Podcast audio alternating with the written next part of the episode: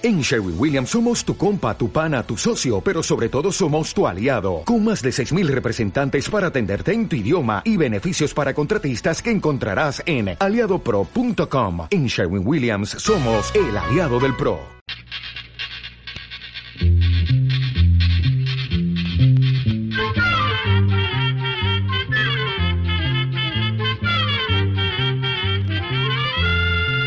Llegó para llegó la escuela, llegó la escuela, llegó por radio.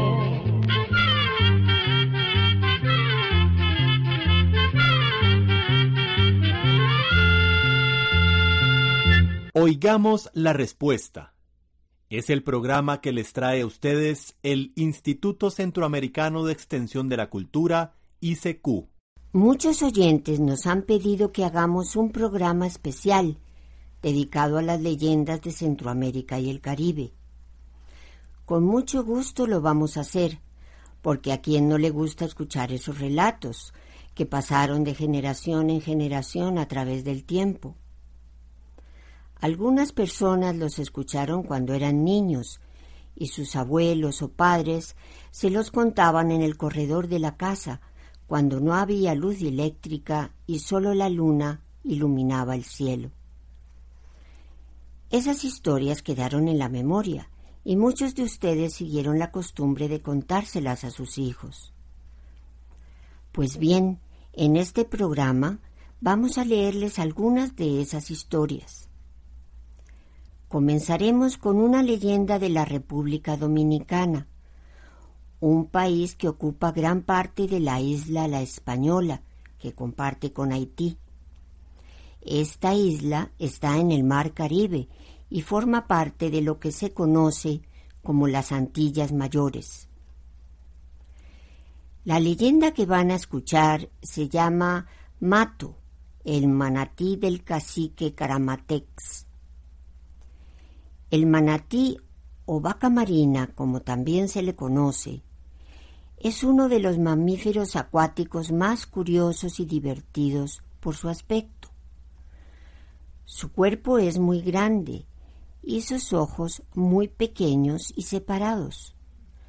Su labio superior parece la trompa de un elefante, solo que más corta, y tiene las orejas muy grandes.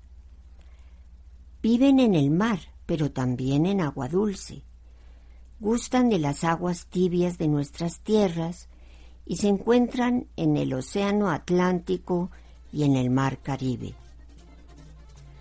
Pero antes de comenzar a contarles la leyenda de Mato, el manatí del cacique Caramatex, escuchemos música típica dominicana para ambientarnos un poco.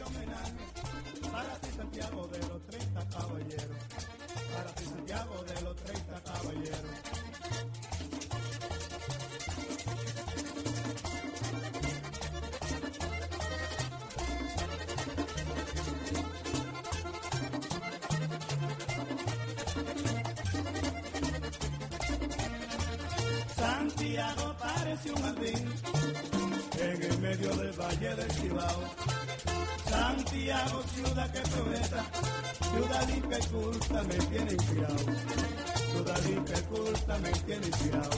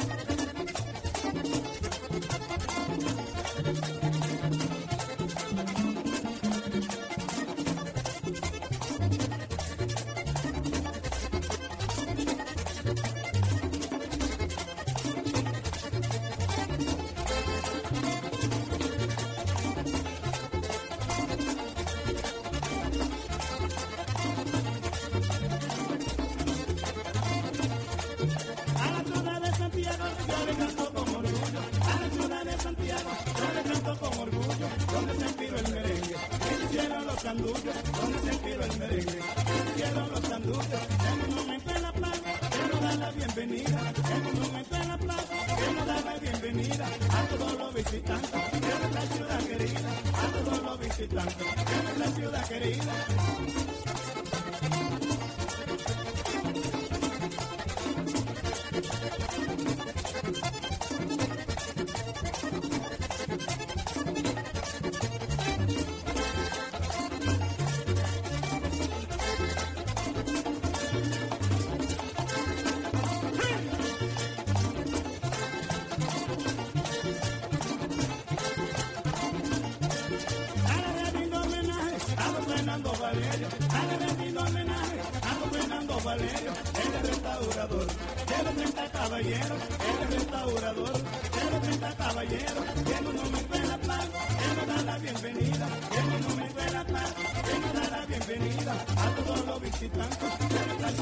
Querida. A todos los visitantes de nuestra ciudad querida.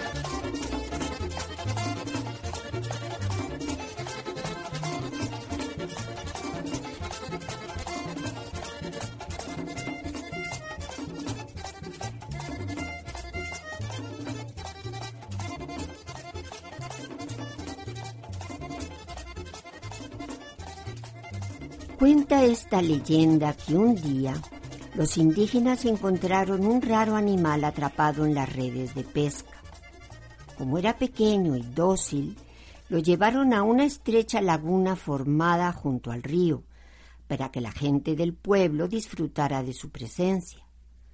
Con el tiempo, el animal creció hasta alcanzar un gran tamaño, tanto como las canoas de pesca. El cacique Caramatec se enteró y fue a ver al animal.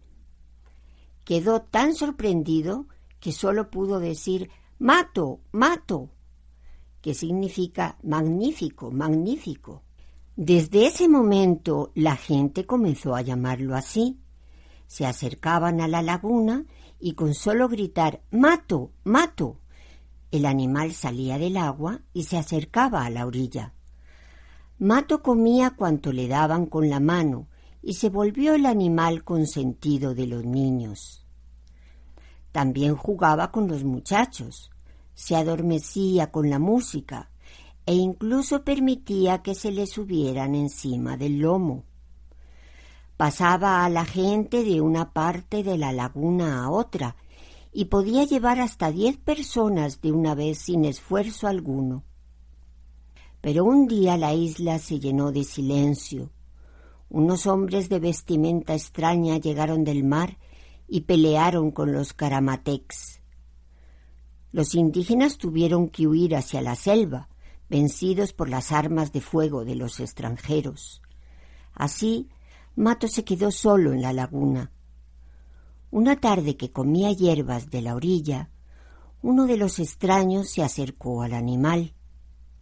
Acostumbrado como estaba a las caricias de los indígenas, siguió comiendo tranquilamente, pero el hombre le arrojó una lanza.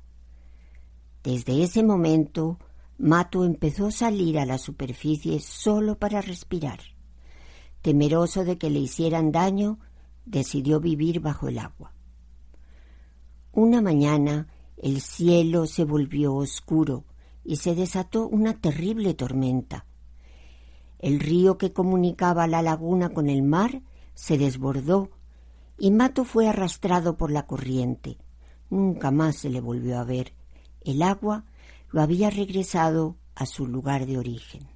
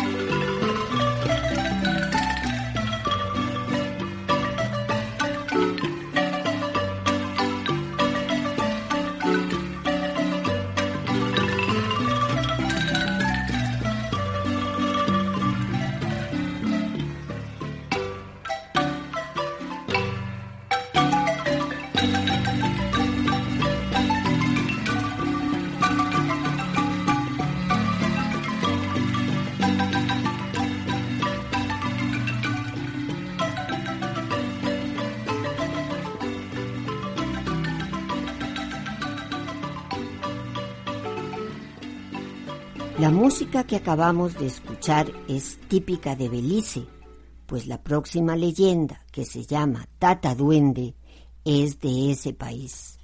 Oigámosla.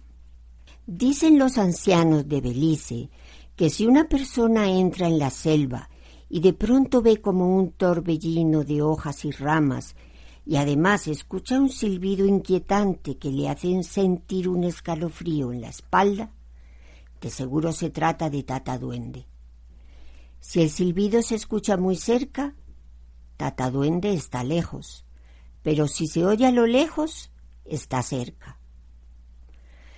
Todos lo describen como un hombrecillo pequeño, feo y con barba que lleva un gran sombrero rojo y tiene sus pies hacia atrás. De esa manera confunde a cualquiera que se atreva a seguirlo.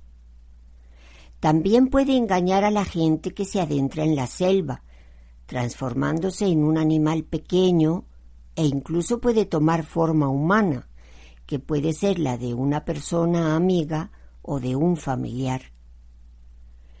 Si las personas andan de caza o molestando a los animales, lo más seguro es que tendrán un encuentro con Tata Duende, y no les irá nada bien pues Tata Duende es su protector y no dejará que nadie les cause ningún daño. Dicen también que hay que tener mucho cuidado si alguien se lo encuentra. Tata Duende nunca muestra sus manos porque no tiene pulgares y le va a pedir al visitante que le muestre las suyas. Si eso sucede, Tata Duende no dudará en arrancarle los pulgares de un solo tirón. Los abuelos dicen que a Tata Duende le encanta comer y por eso conviene ponerle una ofrenda de frutas, tamales y pan. Eso hará que se ponga de buen humor y hasta podría conceder un deseo. Sin embargo, la mejor manera de evitar un encuentro con Tata Duende es no maltratando a ningún animal. Si no, de seguro tendrá un encuentro escalofriante en las selvas de Belice.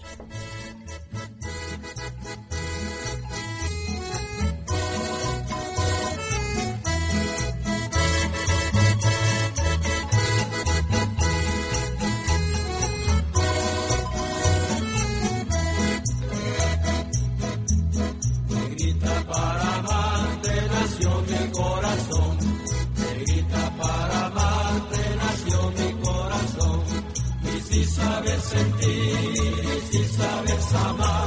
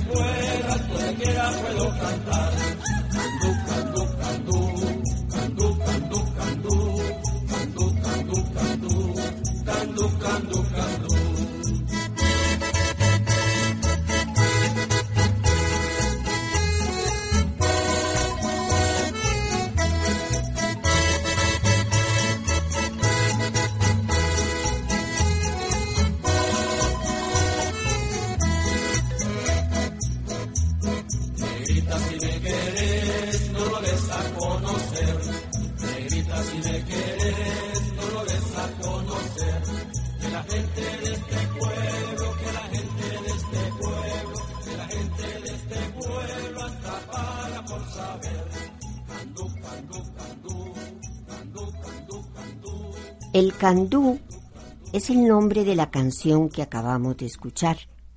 Es típica de Honduras y fue cantada por un coro de ese país que se llama Voces Universitarias.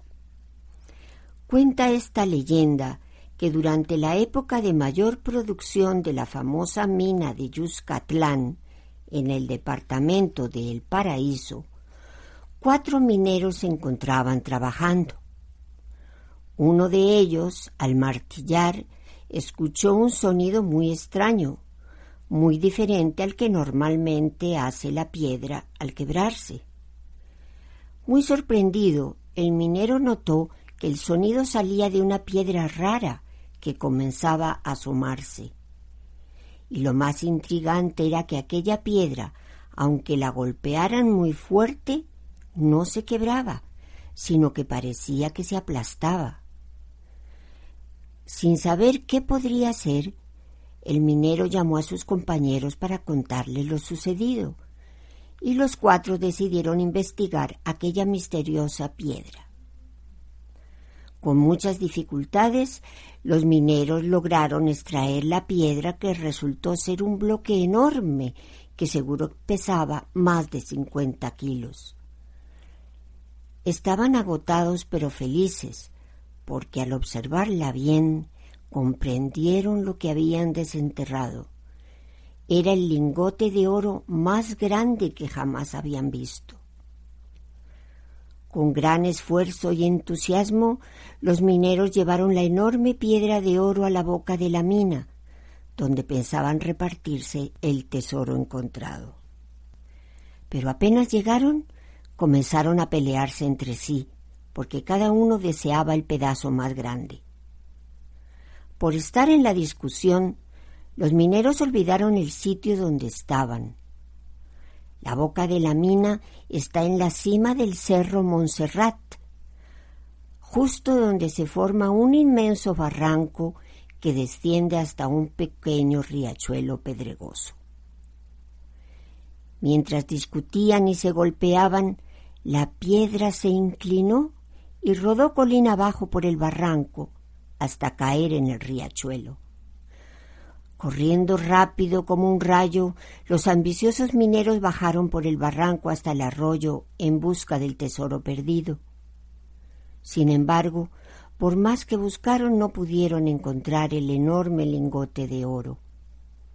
Y así los mineros por su codicia se quedaron sin qué compartir y no les quedó más remedio que aprender la lección.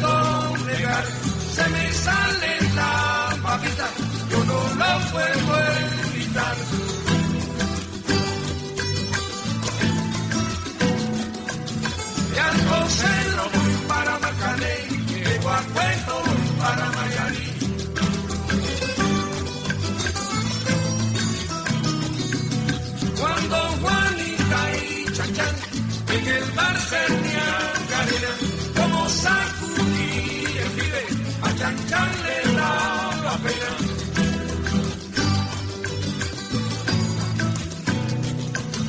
Y entonces lo voy para Marcané, llego a Puerto, voy para Mayarí.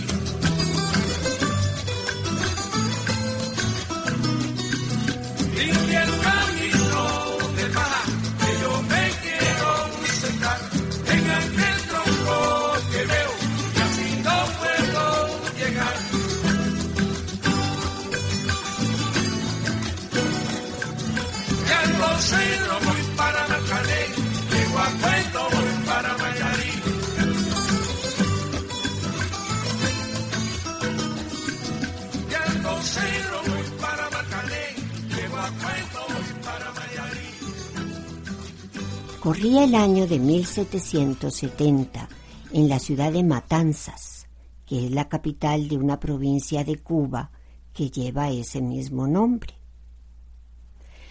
Cuentan que allí vivía una viejecita, doña Ramonita Oramas, viuda de Solís, quien tenía como única compañía un enorme perro blanco llamado Capitán. Su noble mascota la acompañaba diariamente a la iglesia y tenía la costumbre de echarse frente a las puertas del templo a esperar que saliera su ama. Y fue allí, frente a las puertas de la iglesia, donde un día doña Ramonita se lo encontró sin vida. Ella estaba inconsolable por la pérdida de su amada mascota, pero unas semanas después de la tragedia oyó por la noche los ladridos de un perro que estaba en el patio de su casa.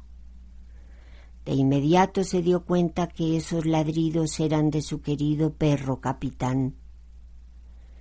Salió al patio y con asombro pudo ver a su mascota, pero de inmediato se percató de que su apariencia era diferente.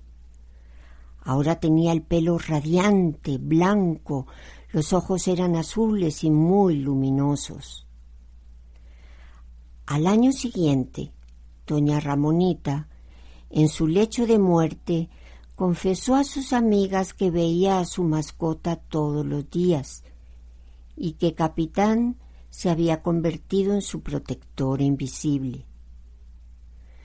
Les contó que la Virgen le había dado vida eterna a su noble perro para proteger a toda alma buena que caminara de noche en las calles de la ciudad.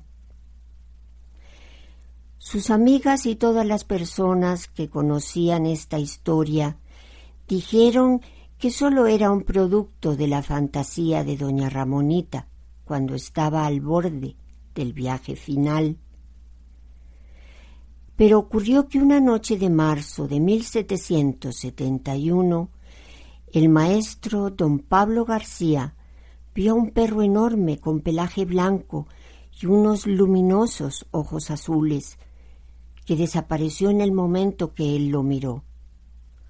Unos años después, en 1779, un teniente de infantería que se llamaba don Ignacio Lamar también tuvo un encuentro con Capitán.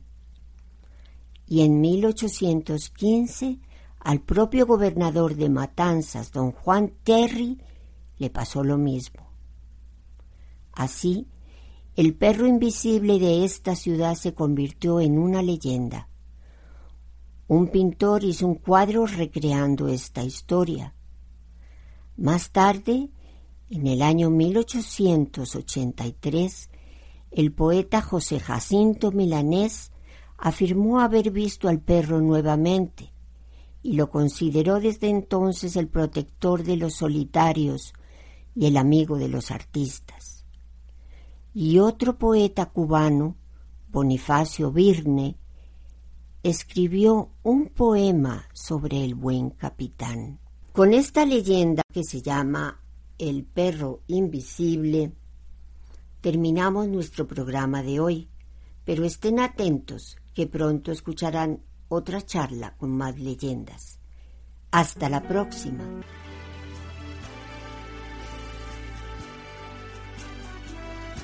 Así llegamos a un programa más de Oigamos la Respuesta. Pero le esperamos mañana, si Dios quiere, aquí por esta su emisora y a la misma hora. Mándenos sus preguntas al apartado 2948-1000 San José, Costa Rica. También nos puede llamar a los teléfonos 22 25 52 38 o 22 25 53 38 o mándenos un fax al 22 25 22 27. También le damos el correo electrónico arroba Celo de letreo I C E icecu.org. Para nosotros sus preguntas son muy importantes y estamos para servirle. También puede dirigir su pregunta a esta emisora que ellos amablemente nos la harán llegar. Muy importante, dele su nombre completo, dirección bien exacta ah, y el lugar donde escuche el programa. Recuerde que comprender lo comprensible es un derecho humano. Que Dios le bendiga.